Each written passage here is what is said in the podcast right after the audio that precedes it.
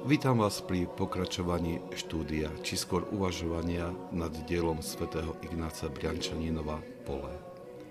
Tento manuál na osvojenie umenia duchovného života je podaný jednoduchou a priateľnou formou, pričom nestráca nič z radikálnosti učenia svätých Otcov.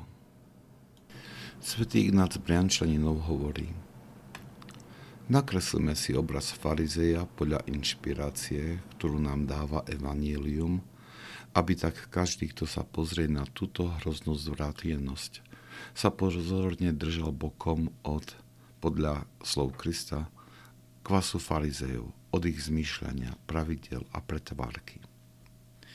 Farizej uspokojený naplnením vonkajších obradov náboženstva a vykonaním nejakých vonkajších dobrých skutkov – ktoré sú konané dokonca aj pohanmi, otrocky slúžil vášňam, zatiaľ čo, v ich, čo sa ich neustále pokúšal skryť. Možno, že dokonca ani nevidel a nerozumel vášňam vo svojom vnútri, ktoré ho robili úplne slepým voči Bohu a jeho učeniu.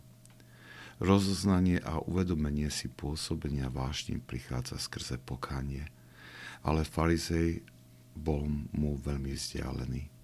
Akože môže pokoliť srdce, ktoré je opité pýchou, ako môže byť zlomené a dôjsť k ľutosti nad svojimi hriechmi. Nakoľko nebol schopný pokania, nebol schopný vidieť svetlo Božích prikázaní, ktoré osvetľujú oči mysle.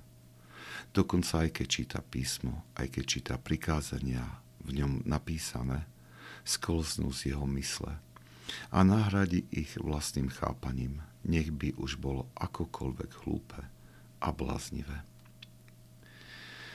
Svetý Ignác Briančaninov nás nabada vytvoriť si obraz o farizejovi na základe Evanielia.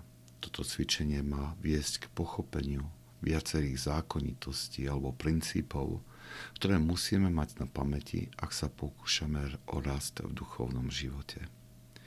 Posolstvom týchto princípov alebo duchovných zákonov je, že bez ducha pokania nemôžeme dôjsť k poznaniu svojich vášní.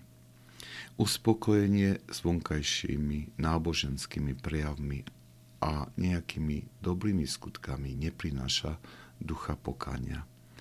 Toto uspokojenie spôsobuje slepotu srdca, ktoré nie je schopné pochopiť posolstvo Božieho slova vnáša veľké sebavedomie, ktoré nevníma potrebu zmeny zmýšľania. Kde nie je pokáňa, tam chýba aj ľútosť. Je to hrozný stav srdca, pretože v tomto stave je neschopné prijať si pri, je v tomto stave je schopné prispôsobiť si Božie slovo podľa svojich predstav a podľa toho riadi nielen svoj život, ale snaží sa tieto predstavy vnútiť aj iným.